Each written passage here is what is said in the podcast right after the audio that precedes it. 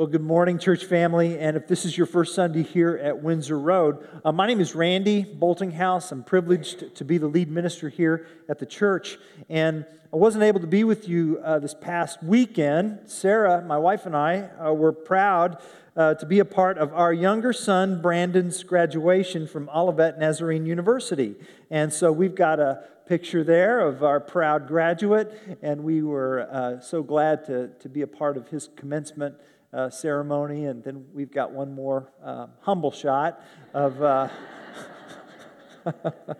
he, he really has a low self esteem, church. And so, anyway, got that from his dad, no doubt. But uh, uh, Brandon is majored in social work and is doing an internship uh, right now and has applied for graduate school in the fall toward a Master of Social Work degree. And um, he really feels the Lord's calling to um, be equipped to influence those for the good, um, especially who are struggling with substance abuse.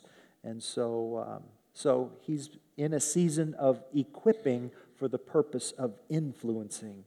Um, and all over America, this weekend and this month, you know, crowds are gathering for commencement ceremonies and students will receive diplomas and degrees, and all of which acknowledge an accreditation of equipping. Students have been equipped for the purpose of influence in their various vocation.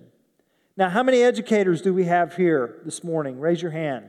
Now, now you know, you know, as do the rest of us, um, that the commencement event is not the end of something, but really it's the beginning, the commencement of a new season. Here, students who have been equipped for the purpose of influence now, it's not the last thing, but it's a launch towards some future thing. And this morning, I would like for us to consider in our scripture reading the commencement event that we read because Acts chapter 2 is really a commencement event. The day of Pentecost. Take your Bibles uh, and turn to Acts chapter 2 in the New Testament. The book of Acts is the fifth book Matthew, Mark, Luke, John, Acts. You'll find that on page 909 of your church Bibles. And today, in the church calendar, is Pentecost Sunday. There are various important holidays in the church calendar. Advent is a season that culminates in Christmas. Lent is a season that culminates in Easter. And the next major holiday in the Christian calendar has to do with Pentecost. So today is Pentecost Sunday.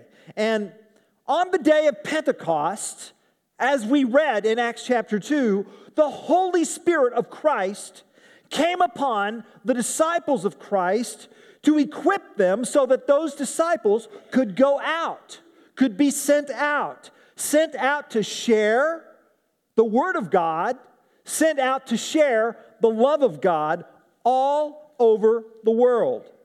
Pentecost has a big idea.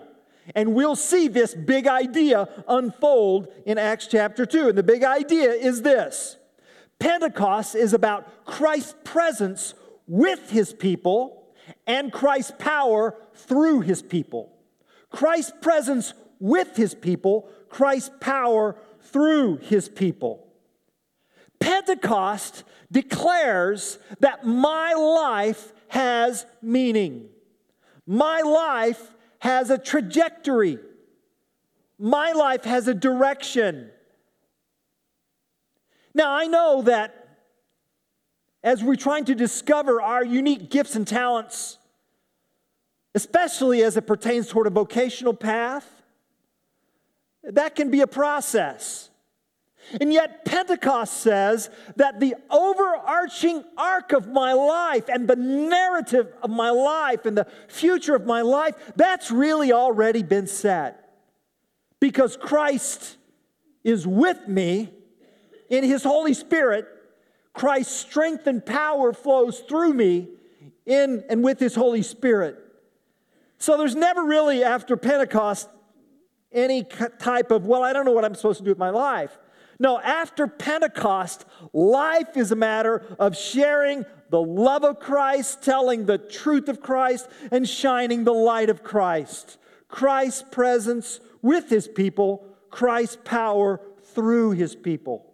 That's the message here in Acts chapter 2. Now, what I want to do this morning is just answer two questions from our verses that our sisters read in Tagalog and Spanish. I want to answer the question what happened? What happened? What went on? And then I want to focus on the question that actually comes from the text itself in verse 12. It's a second question. You see it there? What does this mean? What does this mean? What happened and what does this mean? Here's why this matters. Look up here for just a minute. Um, I don't know about you, but uh, you know, I've often daydreamed what would it be like to just have Jesus physically with me all the time? Wouldn't that be something to be like the disciples, to just, to just, you know, do life with Christ and have him come with me and we can have coffee in the morning and he can, you know, accompany me to the office and have appointments with people. He can sit in on those appointments. And, and uh, if I you know, get stumped on something or, or if I you know, find myself in a difficult conversation, he's there with me. And you know, if I'm about to say the wrong thing, you know, he's flicks me on the ear. And if I'm about to, you know, or he encourages, or just, you know, or here's how you did, Randy, in that way. I just would think, wow, my life, I know, would be so much richer and better, and my faith would be fuller if physically Jesus could just kind of just be with me all the time. All right? I daydreamed that. You know, my sermons would be better, and I'd be a better husband, and life would just all be better. Listen, Pentecost says that I don't have to daydream. It's not a daydream. You see, I have those daydreams, and then, then I read in John's gospel, John 14, 12, the words of Christ himself Truly, truly, I say to you, whoever believes in me will also do the works that I do, and greater works than these will he do, because I'm going to the Father. Now, who's Jesus talking to? Look, look, look back there. Look at the word. It's the word whoever. Whoever. That includes us. And then I go to John 14, verse 18. Jesus himself said, I will not leave you as orphans. I will come to you. So when Jesus said, at the conclusion of Matthew's gospel. I will be with you always to the end of the age. So he's promising his presence. And then we read in John 16, 7, I tell you the truth, it is to your advantage that I go away. You think it's better if I'm beside you? No, no, no, it's your, it's your advantage that I go away. For if I do not go away, the Helper will not come to you, but if I go, I will send him to you. And the Helper is the promised Holy Spirit of Christ. And Pentecost is the fulfillment of that promise. And it's a promise that has yielded fruit that we enjoy even to this day. That is why one author and pastor J.D. Greear says Pentecost is why the Spirit inside of me is by far better than the Jesus beside me. And these verses are the commencement of that. So that's why this matters. All of your daydreams about Jesus wanting to be physically beside you, listen. Jesus says, you, you think that would be the best thing. I've got a better thing. I've got a, Jesus has a better thing than your best thing. And his better thing is not a thing, it's a someone. It's his own Holy Spirit inside of you. So, so Christ's presence with us, Christ's power through us. Let's talk about what happened on Pentecost and then what it means. First, what happened. That's chapter 2, verse 1. It says, When the day of Pentecost arrived. Now let's just stop there because, well, what do we mean by Pentecost? What is Pentecost? What does Pentecost mean? Pentecost uh, is a word that literally means 50. 50 what? 50 days. Seven weeks after Israel's most important holiday, which is the Passover, uh, God's people were instructed in Exodus 23:16 to celebrate the Feast of Weeks or the Feast of Harvest. So, 7 days times 7 weeks, that's 49. That very next day is 50. Pentecost. And the purpose of the Feast of Weeks was to bring to God the first fruits of the harvest. And they brought that as an offering to the Lord, trusting that more was on the way. Pentecost says, God, I'm trusting you to generously provide later. I'm going to offer this first fruit because I believe that with you, there's always more to come. Okay? Then, by Jesus' day, Pentecost commemorated the giving of the law to Moses on Sinai to Israel who'd been liberated from Egyptian bondage. Exodus 20 says that Sinai, Mount Sinai, was a, a, a smoking spectacle of thunder and fire and lightning, and there God Himself met His people on the mountain. He introduced Himself to them. So now that I have rescued you from a past you could not get out of on your own, now that I have liberated you, let me tell you about myself. Let me introduce myself to you, and let me give you that which will equip you for the life that I have called you. So God rescues his people. And then he tells his people about this new way of life, equipping them toward that end. And notice the order. God doesn't say, now, if you happen to meet the measure of the life I expect for you, then maybe I'll call you my people. That's not grace. That's not what happened. What happened is, I rescued you, and now here's how rescued people live. That's grace. So Pentecost was an agricultural holy day. There's always more to come. And then it's also a historical remembrance of what God done had done in a mighty way in the past to rescue his people and then to provide, equip them for a way of life that he has called them to. That's that's the day of Pentecost. Verse 1 when the day of Pentecost arrived, they were all together in one place. Who's all? Well, that's the 120 believers that we read about in Acts chapter 1. Jesus, uh, who had died and was crucified and buried and then by God's power raised from the dead, and then multiple sightings of people in groups of two and three and 10 and 500 at one time. Uh, testified to having experienced the risen Lord. And Jesus promised them over 40 days. He, at the conclusion of that 40 days, he said, I want you to stay in Jerusalem, and I will send the Holy Spirit upon you.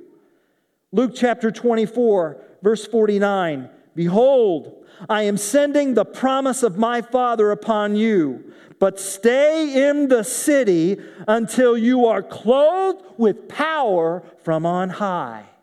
So there the disciples remained in the city, waiting, waiting patiently, waiting expectantly, waiting. Oh, Americans hate to wait, don't we? But that was what they were called to do. Don't do anything, Jesus said until you are clothed with power from on high. And they waited. And Luke's gospel ends while he blessed them, Luke 24 51, he parted from them and was carried up into heaven. That's his ascension and coronation from the earthly dimension to the heavenly dimension in his body You know that. Jesus is in the glorified body, and that body just happens to be uh, you know, comfortable in both dimensions. He was taken up into heaven, and it says in last verses in Luke 24, and they worshiped him and returned to Jerusalem with great joy and were continually in the temple blessing God.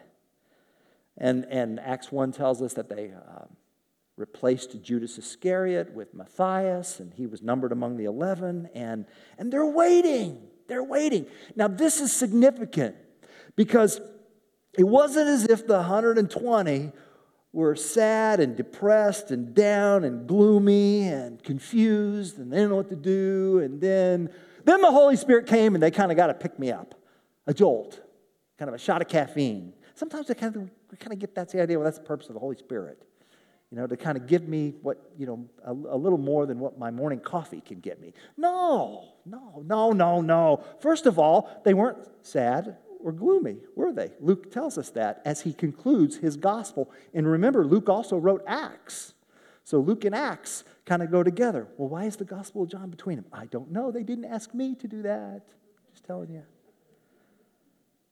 But they were waiting. And, and, and the message of Acts 2 is Christ's Spirit empowering Christ's people toward Christ's work. So while they're gathering together, and while they're waiting, and while they're full of great joy, and while they're praying, and while they're worshiping, and while they're enjoying community, while hope dominated their hearts, something suddenly unexpected occurred. The sound of a fierce and fearful wind overtook and invaded their presence, and this spectacular and unmistakable display of God flooded the lives of these 120 believers, men and women. And suddenly there came from heaven, verse 2, a sound. Notice it says it was a sound. Wasn't the wind, it was the sound of a mighty rushing wind, and it filled the entire house where they were sitting. And divided tongues as a fire appeared to them and rested on each one of them. And they were all filled with the Holy Spirit and began to speak in other tongues as the Spirit gave them utterance. Now, time does not permit me uh, to have a full discussion with you about the nature of New Testament tongue speaking. But what I do have time to say here and now is that in these verses, the word tongue has to do with language. Language. And we see that in verse 6. Look at verse 6. Each was hearing uh, them speak in his own language. And look at verse 8. Native language. In verses 9 through 11, no less than 15 uh, language groups, people groups, cultures were listed there. And the miracle was that these believers were speaking flawlessly fluent language that they had not learned. That was the miracle. And they're from Galilee.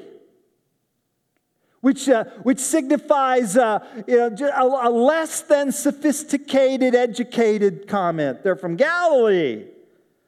Onlookers saw this company of bold and fearless Christ followers, and later on in the book of Acts, they would be uh, labeled as um, uh, um, uneducated commoners. And yet they're, they're, they're speaking fluently, brilliantly, languages from all over the known world. I mean, the onlookers were just bewildered by this. How is this happening? These Galileans. And they're doing this. What we don't get it, you know? It would be kind of like uh, hearing the cast of Duck Dynasty suddenly breaking out into flawless French and Mandarin. Okay? Yeah, you get it. These onlookers were bewildered. And, and because they were proclaiming, literally, verse 11, the mega works of God the mega works of God.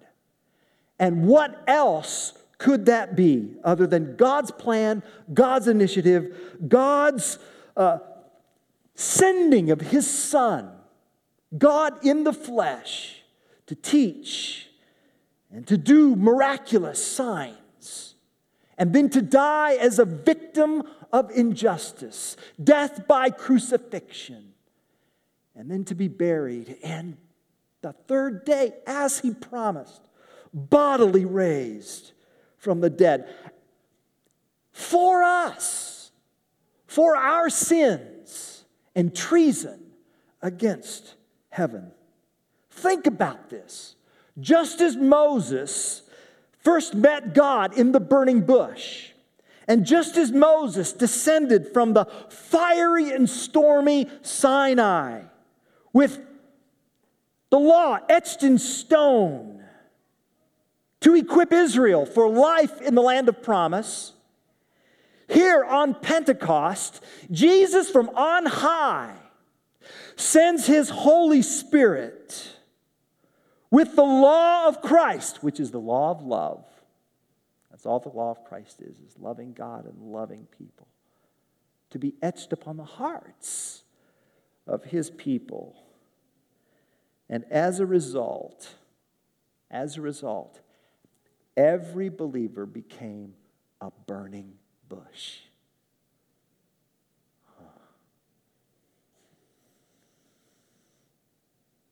That's what happened.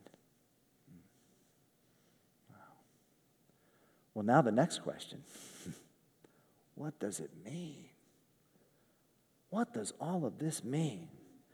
Well, some of them, some cynics in the crowd back then, already had an answer to that question. Did you read their snotty answer? Huh? huh? We know what it means. That's what it means. They're drunk. That's what it means. They're wasted. They're blasted. They're inebriated. That's exactly what it means. They're filled with new wine. What's that? It's just cheap wine. That's it. And Peter says, Are you crazy? It's nine in the morning. Really? Really? And then he begins to unpack that question What does it mean? So let's do that ourselves here. What is the meaning and significance of this amazing event at Pentecost? There's three meaningful truths that I want to highlight here um, in this passage. And the first truth is this it's that the Holy Spirit's mighty and equipping presence and power means that Christ is for all. The gospel is for all. So on Pentecost, the miracle of speaking unlearned languages was for gospel proclamation to the nations because God wants all to be saved. Think about this for a minute. The first time that the gospel message was preached, the mega works of God, it was preached in all languages at the same time. Meaning, God accepts all cultures into his kingdom. So the gospel is just not a Hebrew thing. The gospel is an every tribe on earth thing. So in Christ, there's no chosen people, no privileged race or class. There's no one community whose fortunes are more important than those of another. All persons and all people are involved in the working out of God's purpose. God does not absolutize any culture because God is not guilty of divine partisanship. The gospel is for all. Now, respectfully and courteously, let me just say this Islam does not share this perspective.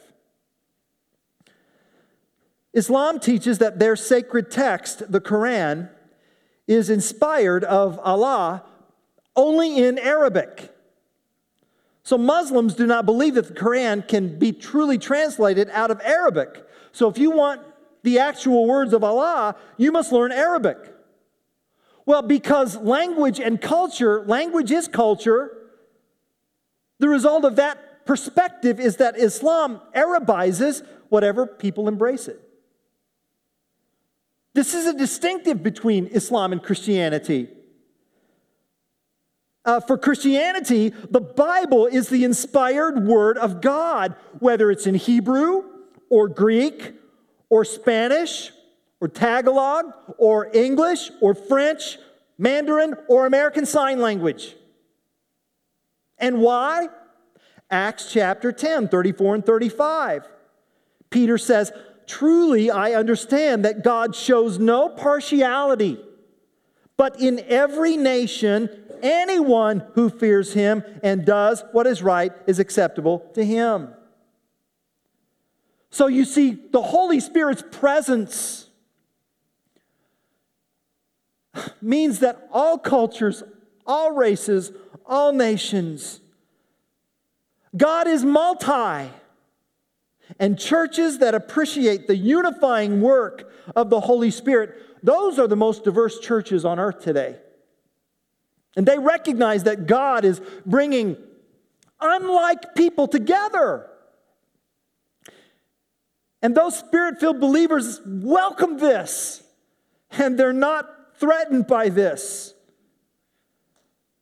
And I've experienced spirit empowered love with my brothers and sisters in Christ you know, from Nepal, from Ukraine, from the Dominican Republic, from Haiti. I've not been to Peru yet, but you have.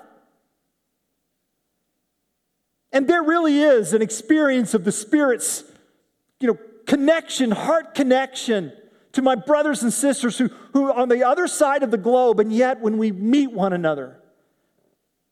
For instance, in Nepal, it's very common to greet one Nepali to another Nepali um, or to greet individuals in Nepal with the phrase namaste. Namaste, uh, which is roughly translated, you know, the, the spirit that's in me greets the spirit that's in you. And Nepali Christians, um, they've changed that to the phrase Jamise. Jamise. The Jesus in me greets the Jesus in you. See, the, that, that's the Holy Spirit at work for all, for all. I'm thinking of uh, uh, Dr. Joe Thomas at Urbana Seminary and his uh, wonderful uh, book, Perfect Harmony, when he tells about the type of harmony that existed at the turn of the 20th century. Uh, in the Jim Crow era where congregations uh, that allowed the unifying work of the Holy Spirit to dominate their life and their gathering. Um, a woman by the name of Laura Goings put it this way. She said, There's like five different races and languages and cultures, and yet they live in perfect harmony. Without effort, because God has brought this together. See, that's the Holy Spirit. The Jesus in me greets the Jesus in you. Well, truth number two is this. Um, truth number two discusses how the Holy Spirit's presence and power mean that in Christ I'm filled with a holy boldness, the boldness of Christ.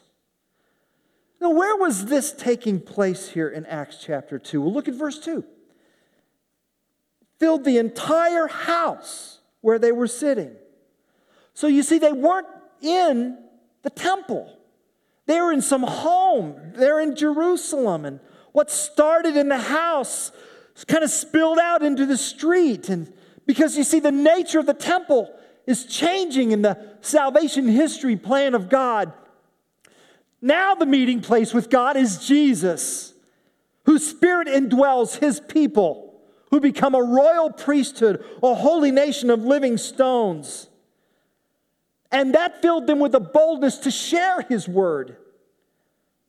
One commentator put this way At one time, these disciples were behind locked doors out of fear for their lives. On Pentecost, they were changed and they unlocked their door.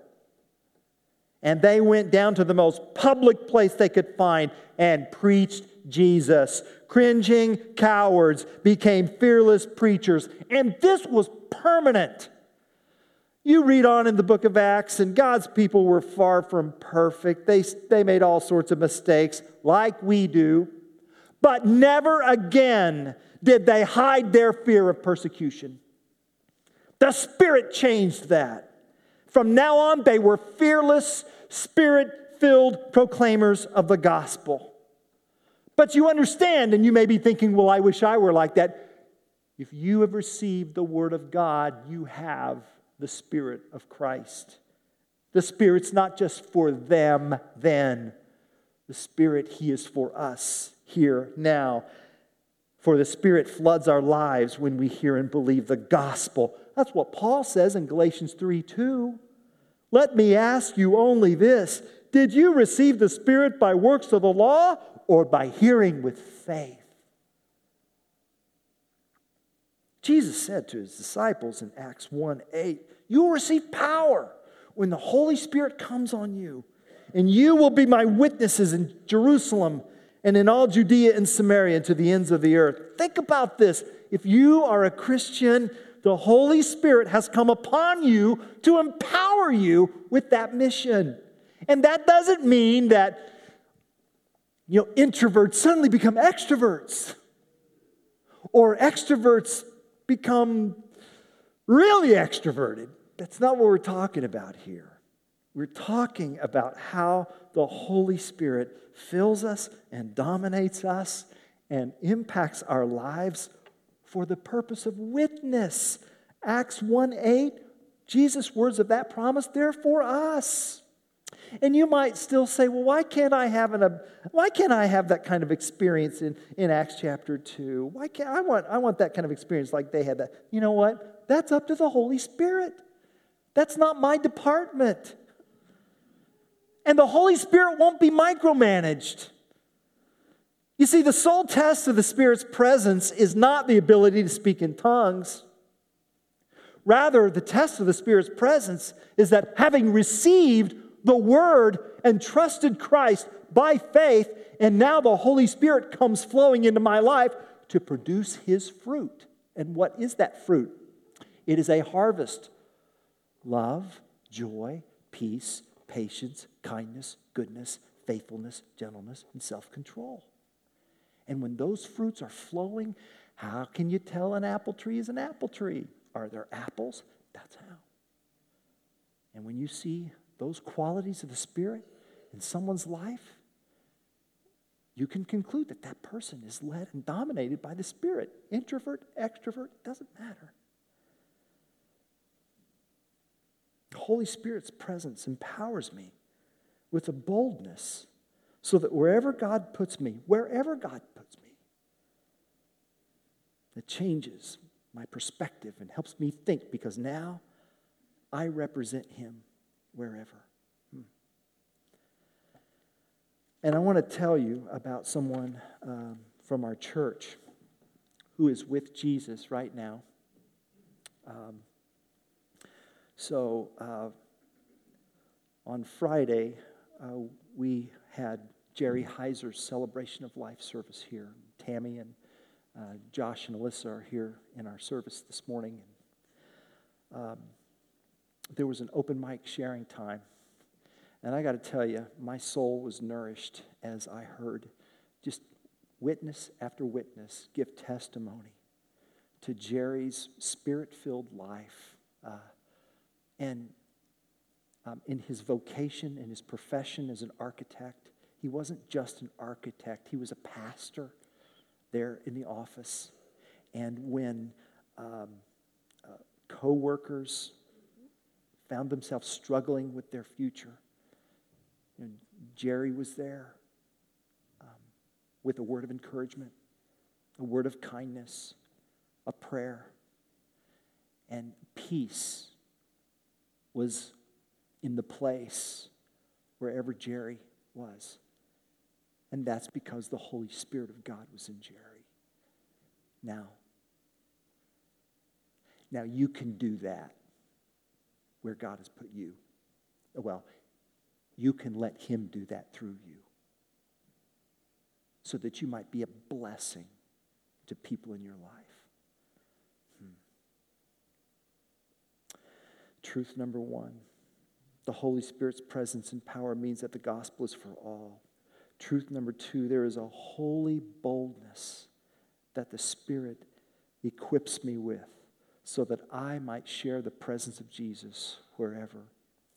And then, truth number three is that the Spirit's presence and power equips us to keep the message focused on Christ.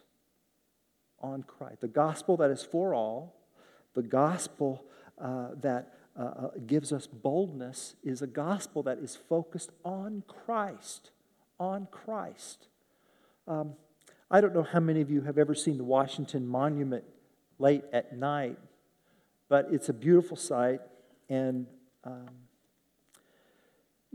you're able to see it at night because hundreds of thousands of dollars uh, have been spent to illuminate this ivory needle. And when you see this sight, I'll bet no one is thinking of the lights. You're just thinking of the monument. And so it is with the Holy Spirit in Christ.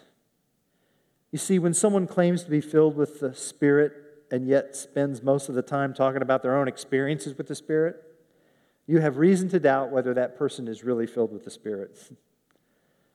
because when the Holy Spirit speaks through someone, you tend to forget about the person speaking. In fact, you don't even find yourself thinking about the Holy Spirit, but you find yourself thinking a lot about Jesus. And that's by design. Peter says in Acts chapter 2, We're not drunk, it's nine in the morning. What's happening here is the fulfillment of God's promise through the prophet Joel. Jesus of Nazareth was a man accredited with signs and wonders. He was the long awaited Messiah of God. He was sent to rescue us from a power greater than Rome's arsenal. He was sent to seek and save the lost, those of us lost in sin, lost in rebellion, lost in separation from God and one another. He came and proclaimed peace. And you put him on a cross, Peter said. God sent him, and you crucified him, but God raised him from the dead. We are witnesses of this, Peter says. So rest assured, God has made this Jesus, whom you crucified, both Lord and Christ. And these people were cut to the heart, the Bible says in Acts 2 37. They said, to Peter and the rest of the apostles, Brothers, what shall we do? And Peter said to them, Repent and be baptized, every one of you, in the name of Jesus Christ for the forgiveness of your sins, and you will receive the gift of the Holy Spirit. So you respond by faith, trust Christ, and let that faith be something both internal and external. Internal, repentance. Change your heart, change your mind, change your attitude from a self sufficient, proud, I can do it all by myself, to a dependent, humble, God, I can't, but you can faith. That's what we mean by repentance. And then the external designation, demonstration of that is in baptism, showing what God has done. Baptism showcases not my work, not my effort, not my muscle Baptism stresses God's strength in raising my dead soul back to life. And that day, 3,000 people entered the kingdom of God. That day, 3,000 people repented. 3,000 people were given the Holy Spirit. It's Pentecost. 3,000 people sloshing around in the water.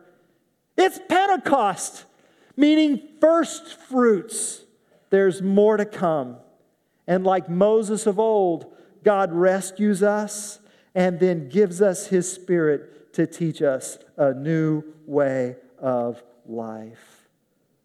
Pentecost, Jesus' presence with us, Jesus' power in and through us.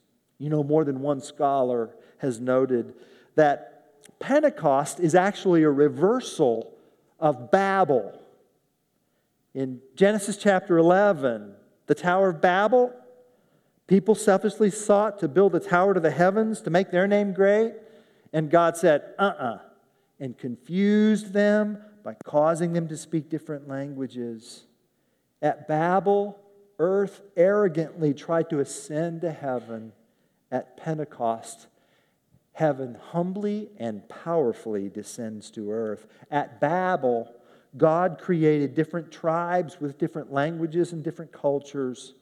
At Pentecost, God created a multinational, multi ethnic, multicultural people to share that same gospel. At Babel, people tried to merge into one place for their own fame.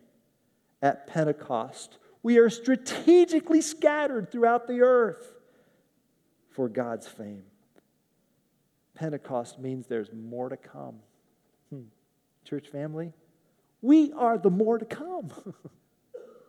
Empowered by the Spirit to boldly say with the apostles, Acts 5 29, we must obey God rather than men. And it is by the Spirit we do this. It's by the Spirit that we worship and serve and study. It's by the Spirit that our deacon team uh, served with such Christ saturated hospitality, the Heiser family, Friday afternoon. It's by the Spirit that we take missions trips and we gather supplies for those trips, which Brian Rummery, our adult ministries pastor, will talk to you about a little later on in those little cards that you have. It's by the Spirit that we feed the hungry. It's by the Spirit that we're able to give $11,050 to Greg and Jill Hunt to help Jill battle her cancer. It's by the Spirit that we teach gospel truth. It's by the Spirit that we thank God for the life change He is producing here and beyond. It's by the Spirit. Huh. Pentecost. Christ's presence with us, Christ's power through us. Now, then, just before I pray, there's a little chorus that I used to sing at East Tulsa Christian Church. It's that chorus of that hymn Turn your eyes on Jesus, look full in his wonderful face, and the things of earth will grow what? Strangely dim. Yeah, you've sung it too. In the light of his glory and grace. Things of earth will grow strangely dim. And you know, you know what the hymn writer is saying. You know, when we keep our eyes on Jesus, this passing earth, you know, let's keep the priority on Jesus no matter what. And, and I, I need that message. But let me put a spin on it, okay? Here it is. When the Holy Spirit indwells and dominates your life, the things of earth do not grow strangely dim they get clearer. And you begin to see this world as it was meant to be seen because you're seeing it through God's eyes. And you go to work tomorrow and you're seeing that, that extra grace required employee. And your Holy Spirit is equipping you and empowering you. And things get clearer. Your life gets clearer you get clearer. You know who Jesus is, you know who you are, and you know the mission that He has sent you on. That mission of influencing others for the gospel. And listen, you know, you know that your path will most likely be the path of Christ because what was Christ's path to victory? Misunderstanding, violence, death, and then unexpected, spectacular resurrection that only God could pull off. Okay? That's your path and mine. How can I do that? You won't be alone. The Spirit will be with you, and His power will go through you. Amen.